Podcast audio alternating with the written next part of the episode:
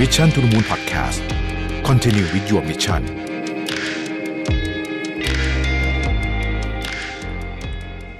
สวัสดีครับ ยินดีต้อนรับเข้าสู่ Mission to the Moon Podcast นะครับ คุณอยู่กับประวิทย์หานอุตสาหะครับ วันนี้เอาหนังสือนะฮะชื่อ Move นะครับมาเล่าให้ฟังนะครับ เป็นหนังสือที่พูดเกี่ยวกับเรื่องของการทำงานของสมองอารมณ์นะครับ แล้วก็ต้องใช้คำว่าสรีระศาสตร์ของมนุษย์ที่ถูกออกแบบมาให้เคลื่อนไหว นะครับแล้วก็ทำไมการออกกำลังกายเพียงอย่างเดียวยังไม่พอ แต่ว่าการเคลื่อนไหวที่จะดีต่อชีวิตคุณมีความทำให้คุณมีความสุขมากขึ้นเนี่ยมันต้องพูดถึงองค์รวมของชีวิตประจำวันนะฮะเขาเปิดเรื่องมันเนี่ยบอกว่าเราคงเคยเเล่นมุกตลกเกี่ยวกับคำว่าสล็อตใช่ไหมฮะสล็อตก็คือสัตว์ที่มันแบบมันช้ามากนะฮะอาทิตย์อาทิตย์หนึ่งนี่มันจะเคลื่อนตัวนิดเดียวนะฮะแล้วก็บอกว่าเอออยากใช้ชีวิตแบบนั้นจังเลยอะไรอย่างเงี้ยผมจำได้ว่ามุกสล็อตเนี่ยมาจาก ของที่เมืองไทยนะ เราดังมากตอนที่พี่โน้ตอุดมมามาเล่นนะฮะในเดี่ยวสักตอนหนึ่งแต่ไม่ได้ละนะโอเค ทีนี้ก็บอกว่าจริงๆแล้วเนี่ยไอ้มนุษย์เนี่ยก็ไม่ได้ใช้ชีวิตต่างกับสล็อตสักเท่าไหร่แล้วทุกวันนี้นะครับ เราใช้เวลาประมาณ 70%นะฮะนั่งเฉยๆ หรือว่านอนเฉยๆนะครับลองคิดดูนะฮะมันเป็นตัวเลขที่เยอะขนาดไหน สมมติว่าเราอายุ 80 ปีเนี่ยโดยเฉลี่ยนะฮะนี่พูดถึงเผ่าพันธุ์มนุษย์ทั้งหมดเนี่ยเราจะใช้เวลา 24 ปี นะครับ เคลื่อนที่อีก56ปีนะฮะประมาณ20,000กว่าวันเนี่ยนะฮะอยู่เฉยๆนะฮะนิ่งๆนะครับ ซึ่งเราเพิ่มเวลาอยู่เฉยๆเนี่ยขึ้นมาเรื่อยๆนะครับ เราเคยได้ยินนะว่าเราจะเปรียบเทียบตัวเราเองกับสมัยที่เราเป็นนักล่าที่เราต้องออกไปล่าสัตว์สมัยนั้นเราเคลื่อนที่เยอะมากเนี่ยนะครับ แต่จริง ๆแล้วเนี่ยไม่ต้องอะไรเยอะหรอก ยุคนี้เนี่ยเทียบกับ ไม่ต้องไปเทียบกับยุคโอ้โหสมัยห้าหกหมื่นปีที่แล้วที่เรายังเป็น hunter gatherer อยู่ตอนนั้นเนี่ยนะเทียบกับมนุษย์ในปีหนึ่งเก้าหกศูนย์นะฮะยุคซิกตี้เนี่ย มนุษย์ทุกวันเนี้ยนะครับ ขยับขยื่นเคลื่อนไหวตัวน้อยกว่าคนในยุค1960เก้าหกศูนย์เนี่ย30เปอร์เซ็นต์สามสิบเปอร์เซ็นต์นะฮะนี่คือไม่กี่ปีนะคน1960ก็ปัจจุบันก็ยังมีชีวิตอยู่ด้วยเนี่ย เพราะนั้นเนี่ยเราจะเห็นว่า เอ่อตอนนี้มันเป็นปัญหาจริง ๆ นะครับ ตั้งแต่เด็กเลยนะฮะเด็กอนุบาลเลยเนี่ยนะฮะใช้เวลาครึ่งหนึ่ง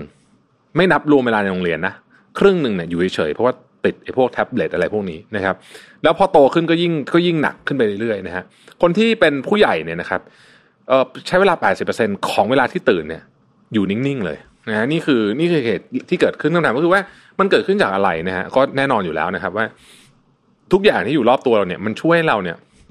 ไม่จำเป็นจะต้องขยับตัวนะฮะเขาเปรียบเทียบบอกว่าเอาเปรียบเทียบตัวอย่างขั้นเอ็กซ์ตรีมเลยก็คือว่าเออสมัยก่อนเนี่ยคุณจะมีอาหารกิน คุณออกไปล่าสัตว์นะฮะหรืออย่างน้อยสุดคุณต้องออกไปซื้อของในที่ตลาดแล้วก็กลับมาทำอาหารเองใช่ไหมฮะนี่คืออย่างนั่นคืออย่างน้อยที่สุดสมัยก่อน เดี๋ยวนี้ปุ่มเดียวนะอาหารนะวางหน้าห้องเลย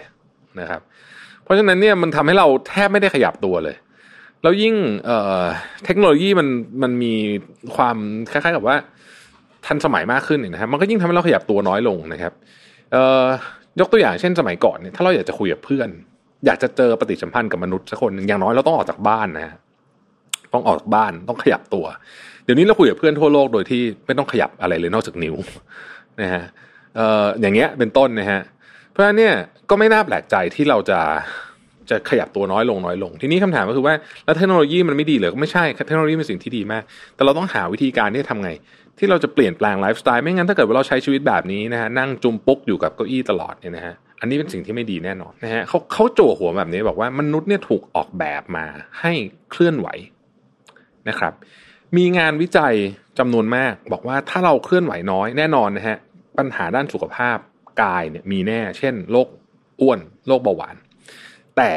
นะครับมันมีปัญหาเกี่ยวกับเรื่องสมองด้วยนะฮะไม่ว่าจะเป็นการลดลงของ IQ นะครับการที่มีพฤติกรรม anti social มากขึ้นนะฮะมีสมาธิสั้นลงนะครับสูญเสียความทรงจำนะครับพลังของการคิดความคิดสร้างสรรค์ไม่มีนะครับแล้วก็อาจจะทำให้เกิดเป็นต้นต่อนะการเคลื่อนไหวน้อยเนี่ยเป็นต้นต่อของเรื่องซึมเศร้าอะไรพวกนี้ด้วยนะฮะของเรื่องอาการทางจิตต่างๆด้วยนะครับ การไม่ออกกำลังกายเนี่ยนะฮะทำให้เราแก่เร็วนะครับแล้วก็ทำให้ไม่ใช่ร่างกายแก่เร็วนะไม่ใช่แค่ร่างกายแก่เร็วแต่ว่าสมองแก่เร็วด้วย คนที่ไม่ออกกำลังกายเนี่ยจะมีความคมของสมองเนี่ยน้อยลงเทียบกับคนที่ออกกำลังกายนะครับคีย์หลักๆเลยคือในในหนังสือใช้คำว่า humans are built to move นะฮะคือเราอะถูกออกแบบมาให้เคลื่อนไหวนั่นเองนะครับ ทีนี้เขาก็บอกว่าเออ แต่ถ้าเกิดคุณเป็นคนที่ไปฟิตเนสอยู่แล้ว ทุกวันเนี่ยคุณจะรู้สึกว่าคุณโอเครอดแล้วใช่ไหมเขาบอกจริงๆแล้วไม่ใช่นะฮะคือโอเคแหละนะครับ การไปออกฟิตเนสออกกำลังกายเวลาสามสิบนาทีหนึ่งชั่วโมงเนี่ยก็ดีกว่านั่งดูทีวีในโซฟาแน่ๆ แต่ยังไม่พอนะครับผู้เชี่ยวชาญท่านหนึ่งชื่อ Katy Bowman เนี่ยเขาบอกว่าการออกกำลังกายในระยะเวลาสั้นๆ เช่น 30 นาทีถึง 1 ชั่วโมงเนี่ยนะครับซึ่งเป็นระยะเวลาที่คนส่วนใหญ่ออกกำลังกายต่อ 1 session เนี่ยก็ดี แต่มันเหมือนกับการที่คุณกินวิตามิน เพื่อที่จะชดเชยการกินอาหารแย่ๆมันไม่พอว่างั้นเถอะคีย์สำคัญของเรื่องนี้ก็คือว่า คุณต้องขยับตัวทั้งวันนะฮะการที่ทำให้คุณสุขภาพดีคุณต้องขยับตัวทั้งวันไม่ใช่แค่ไปฟิตเนสหนึ่งชั่วโมงแล้วก็นั่งแปะอยู่ที่เก้าอี้ทั้งวันอย่างนั้นไม่ได้นะครับ เรื่องนี้มันก็เลยไปกลายเป็นเรื่องของของการเปลี่ยนไลฟ์สไตล์เขาบอกว่าคนณปัจจุบันนี้เนี่ยที่ออกไปเดิน เหมือนกับเดินเดินเพื่อเดินอะนะฮะ walking for the sake of walking ก็คือเหมือนกับเดินเพื่อแบบผ่อนคลายหรืออะไรเนี่ยหรือมีแค่สิบเจ็ดเปอร์เซ็นต์เท่านั้นเองนะที่ที่ออกไปเดินนะฮะซึ่งมันน้อยกว่าสมัยก่อนเนี่ยเยอะมากๆเลยนะครับเขาบอกว่าในหนังสือเนี่ยนะฮะเขายกตัวอย่างชาลส์ดาร์วินนะครับชาลส์ดาร์วินเนี่ยนะฮะเป็นหนึ่งในบุคคลที่มีการบันทึกเกี่ยวกับเรื่องการเดินแล้วก็ เมื่อร่างกายเดินแล้วสมองจะเดินอ่าใช้คำนี้แล้วกันนะครับ ชาลส์ดาร์วินเนี่ยหลังจากกลับมาจากเอ่อ Beagle Voyage ที่โด่งดังเนี่ยนะฮะห้าปีเนี่ยนะครับเขาก็รู้สึกว่าเขาก็ยังไม่สามารถที่จะเหมือนกับตกผลึกนะฮะทฤษฎีของเขาได้นะครับ ดาวินก็เลยออกจากลอนดอนนะฮะแล้วก็ไปอยู่ที่ชนบทของอังกฤษนะฮะทุกๆวันนะฮะเขาจะใช้เวลาเป็นชั่วโมงชั่วโมงเนี่ยนะฮะ เดินเขาเรียกการเดินนี้ของเขาเนี่ยนะฮะว่า thinking path นะครับและในช่วงเวลานั้นเองก็เป็นช่วงเวลาที่เขาได้คิด theory of evolution อันโด่งดังชาวซาวินขึ้นมาได้ ซึ่งเขาบอกว่าเขาเขียนไว้ในบันทึกเนี่ยบอกว่า การเดินเนี่ยมันทำให้สมองเขาอะมันมี motion นะเพราะฉะนั้นเนี่ยการเดินมันไม่ได้เกี่ยวข้องกับเรื่องของการ การก้าวไปข้างหน้าแต่เพียงอย่างเดียว มันทำให้สมองร่างกายก้าวสมองก็เลยเดินเครื่องด้วยเนี่ยครับVirginia Woolf Bill Gates Steve Jobs พวกนี้เนี่ยนะฮะก็ก็พูดทำนองเดียวกันเหมือนกันนะฮะว่าการเดินเนี่ยมันช่วยเรื่องพวกนี้จริงๆคำถามก็คือว่าทำไมถึงเป็นอย่างนั้นนะครับ เราก็ต้องพูดถึงเรื่องของทฤษฎีหนึ่งนะครับ ถ้าเกิดว่าเราไปดูทฤษฎีของชาลส์ดาร์วินนะฮะเรื่องของ theory of evolution เนี่ยนะครับ จะพบว่า สรีรศาสตร์ของมนุษย์เนี่ยนะฮะในอดีตก่อนที่เราจะเป็น hunter gatherer นะฮะก่อนก่อนหน้าที่เป็น hunter gatherer คือย้อนไปไกลๆเลยเนี่ยนะฮะตอนนั้นเนี่ยมนุษย์เคลื่อนไหวประมาณ 3,000ถึง5,000ก้าวต่อวัน ใกล้เคียงกับเวลานี้นะครับหลังจากนั้นเนี่ยอากาศก็เปลี่ยนใช่ไหมตามที่เราเคยเรียนมานะครับแล้วเราก็ต้องออกไปไกลขึ้นเพื่อที่จะไปหาอาหาร แล้วก็กลายเป็น hunter gatherer ณขณะนั้นนะสรีระของเราเนี่ยนะครับกับสมองเนี่ยมันถูกพัฒนาขึ้นฮะให้เราเคลื่อนไหวเยอะขึ้นนะครับเยอะขึ้น นะครับ แล้วเราก็เก่งขึ้น หาอาหารเก่งขึ้นแล้วเราก็มีวิวัฒนาการต่างๆ มากมายเกิดขึ้นนะครับ เกิดการใช้อุปกรณ์ มีการใช้ไฟอะไรพวกนี้ทีนี้ตอนนั้นเนี่ยเราใช้ร่างกายเยอะมากนะครับ แล้วก็สมองเราก็ถูกพัฒนาไปเป็นแบบนั้น จนมาถึงวันนี้สรีระของมนุษย์รวมถึงสมองเนี่ยยังอยู่ในโหมดเดียวกัน เพียงแต่ตอนนี้เราเคลื่อนที่น้อยลงไปเยอะ ดังนั้นหมายความว่าจริงๆแล้วเนี่ย มนุษย์เราเนี่ย มันสรีระมันขัดกันกับตัวสมอง คือสมองมันต้องการการเคลื่อนที่มากกว่านี้นะครับเขาบอกว่าตอนที่เรานั่งอยู่เฉยๆเนี่ยนะฮะร่างกายของเราเนี่ยมันจะมันจะเก็บพลังงาน เพราะมันรู้สึกว่าเรากำลังจะพักนะฮะเก็บพลังงาน แล้วก็เก็บพลังงานโดยการเขาใช้คำว่า cutting brain capacity ลดการประมวลผลของสมองด้วย เพราะฉะนั้นเนี่ยในเชิงสรีระศาสตร์เนี่ยเรายังเป็นเหมือนเดิมย้อนหลังกลับไปเมื่อตอนนั้นก็คือว่าเราถูกโปรแกรมมาให้คิด แล้วก็เคลื่อนที่ไปพร้อม ๆ กัน เพราะว่าถ้าเกิดว่าเราคิดกับเคลื่อนที่ไปพร้อมกันไม่ได้ในยุคที่เราเป็น hunter gatherer เนี่ยนะเราจะตายนะครับเพราะฉะนั้นเราก็วิวัฒน์มา แต่ว่าตอนนี้เรากลายเป็นว่าเรามาอยู่เฉยๆนะฮะแต่ว่าร่างกายกับสมองเรายังเหมือน หรือว่าคล้ายตอนที่เราเป็น hunter gatherer นะครับคำถามก็คือว่า เอ๊ะนอกจากเรื่องร่างกายแล้วเนี่ยมันเกี่ยวเรื่องจิตใจด้วยไหมนะครับในหนังสือเขาบอกว่าเคยสังเกตคำว่า move on ไหม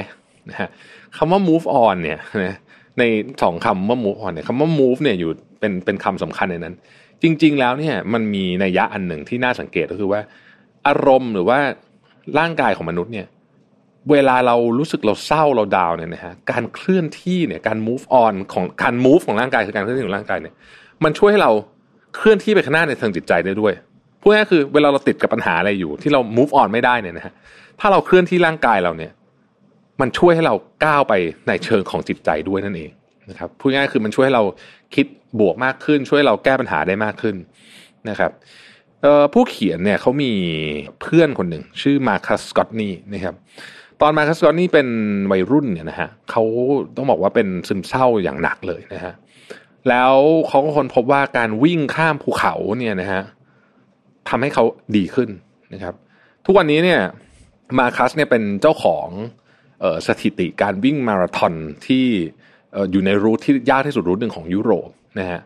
แล้วก็ตอนนี้เนี่ยก็ไอเขาเขาไม่ได้เป็นโรคซึมเศร้าอีกแล้วนะเพราะฉะนั้นเนี่ยเขาบอกว่าการเคลื่อนที่ต่างๆ เนี่ยนะครับ มันมันมันช่วยให้เราไม่ใช่แค่ร่างกายแข็งแรง แต่สมองและจิตใจแข็งแรงตามไปด้วยนะครับ แล้วเขาก็บอกว่าถ้าสำหรับคนที่ไม่ชอบ cardio ไม่ต้องห่วงนะจริงๆการยกน้ำหนักหรือว่าการการเล่นพวก martial arts นะฮะการเล่นพวกต่อยมวยอะไรพวกนี้เนี่ยก็ได้ผลเหมือนกันนะฮะได้ผลเหมือนกัน เพราะฉะนั้นเนี่ยครั้งต่อไปที่คุณรู้สึกเศร้า รู้สึก down นะฮะร่างกายเนี่ยเราอาจจะเคยชินกับการเข้าไปซุกอยู่ใต้ผ้าห่มแล้วก็กด Netflix รัวๆนะฮะลองเปลี่ยนใหม่นะลองเปลี่ยนใหม่ลองลุกออกมาออกกำลังกายดูนะฮะแล้วคุณจะพบว่าเฮ้ยมันเป็นวิธีการแก้ที่เจ๋งมากเหมือนกันนะครับ ทีนี้เนี่ย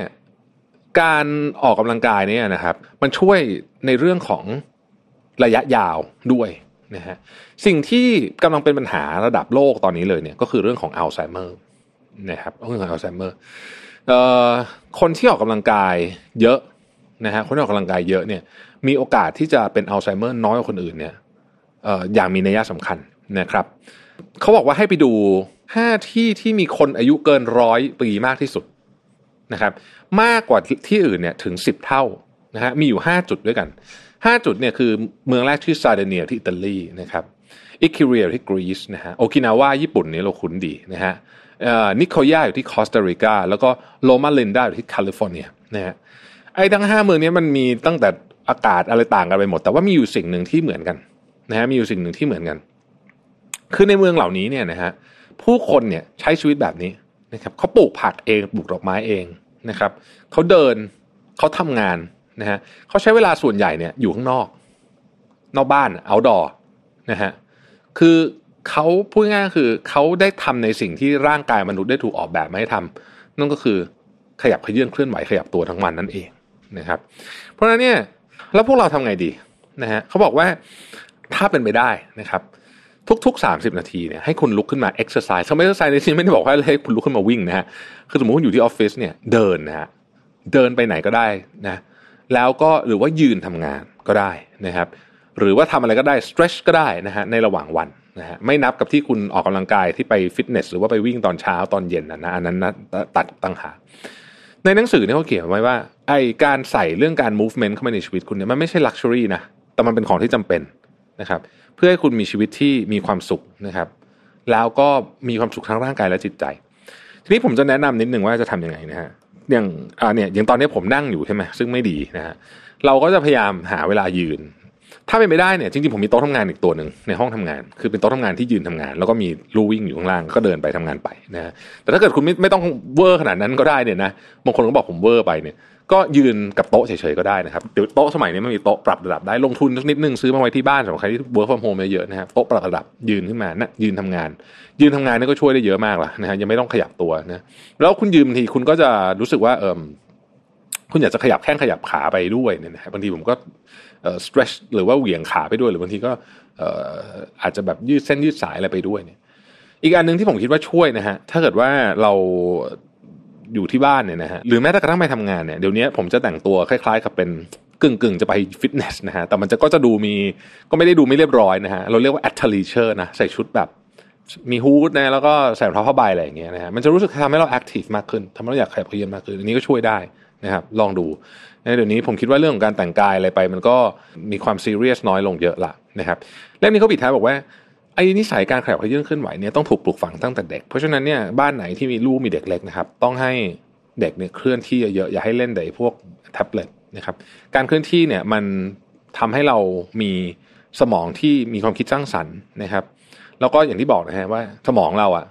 มันทำงานเวลาเราเคลื่อนที่ แล้วมันก็ทำงานช้าลงเวลาเราหยุดเคลื่อนที่ด้วย นะครับมันมีโครงการหนึ่งที่อังกฤษนะฮะซึ่งเริ่มโดยครูครูอนุบาลคนหนึ่งที่ชื่อว่าเอเลนวิลลี่นะฮะเขาใช้โครงการนี้เขาเรียกว่า The Daily Mind ซึ่งเป็นโครงการที่ง่ายมากเลยคือขอแค่ 15 นาทีในหนึ่งวันเนี่ยนะครับ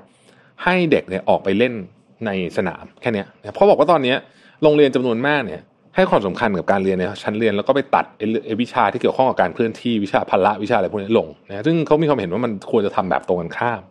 ปรากฏว่าโครงการ Daily Mind เนี่ยนะฮะ ก็เริ่มต้นจากจุดเล็กๆ ในปี 2012 ในหนึ่งโรงเรียนเนี่ยกลายไปเป็น 11,000 โรงเรียนนะฮะแล้วก็เขาไปสำรวจว่าเด็กที่โรงเรียนมีโครงการ Daily Mind เนี่ยนะฮะมีผลคะแนนการทดสอบที่สูงกว่าเด็กทั่ว ๆ ไปนะครับอีกประเทศหนึ่งที่การขยับเคลื่อนไหวของเด็กสำคัญมากคือฟินแลนด์นะฟินแลนด์นี่เป็นหนึ่งในประเทศที่ได้รับการยกย่องเรื่องการศึกษานะครับทุกๆ 45 นาทีของการเรียนจะมี 15 นาทีให้เด็กไปเล่นนะเอาไปวิ่งเล่นนะเพราะฉะนั้นเนี่ย เขาก็เชื่อว่าอันเนี้ยมันส่งผลต่อเรื่องของ IQ ของเด็กด้วยนะครับ เพราะฉะนั้นหลังจากนี้ไปผมคิดว่าเรื่องนี้มันเป็นสิ่งที่เราต้องทำเองนะไม่มีใครมาบังคับเราให้ทำได้นะครับ เราเป็นคนที่ควบคุมเรื่องนี้ด้วยตัวเอง แล้วก็ของพวกนี้หาซื้อก็ไม่ได้ด้วยนะฮะดังนั้นเนี่ยจะทำยังไงเราก็ต้องเปลี่ยนไลฟ์สไตล์เราก็ต้องมีไลฟ์สไตล์ที่ active มากขึ้น มันไม่มีใครทำให้คุณได้จริงๆอะอันเนี้ยมันแบบมันต้องคุณทำเองล้วนๆนะครับ เพราะฉะนั้นจำไม่คำเดียวเลย มนุษย์เราถูกออกแบบมาให้ขยับตัวนะครับ สมองจะทำงาน มื่อร่างกายขยับตัว ขอบคุณที่ติดตาม Mission to the Moon นะครับ เราพบกันใหม่พรุ่งนี้ สวัสดีครับ Mission to the Moon Podcast Continue with your mission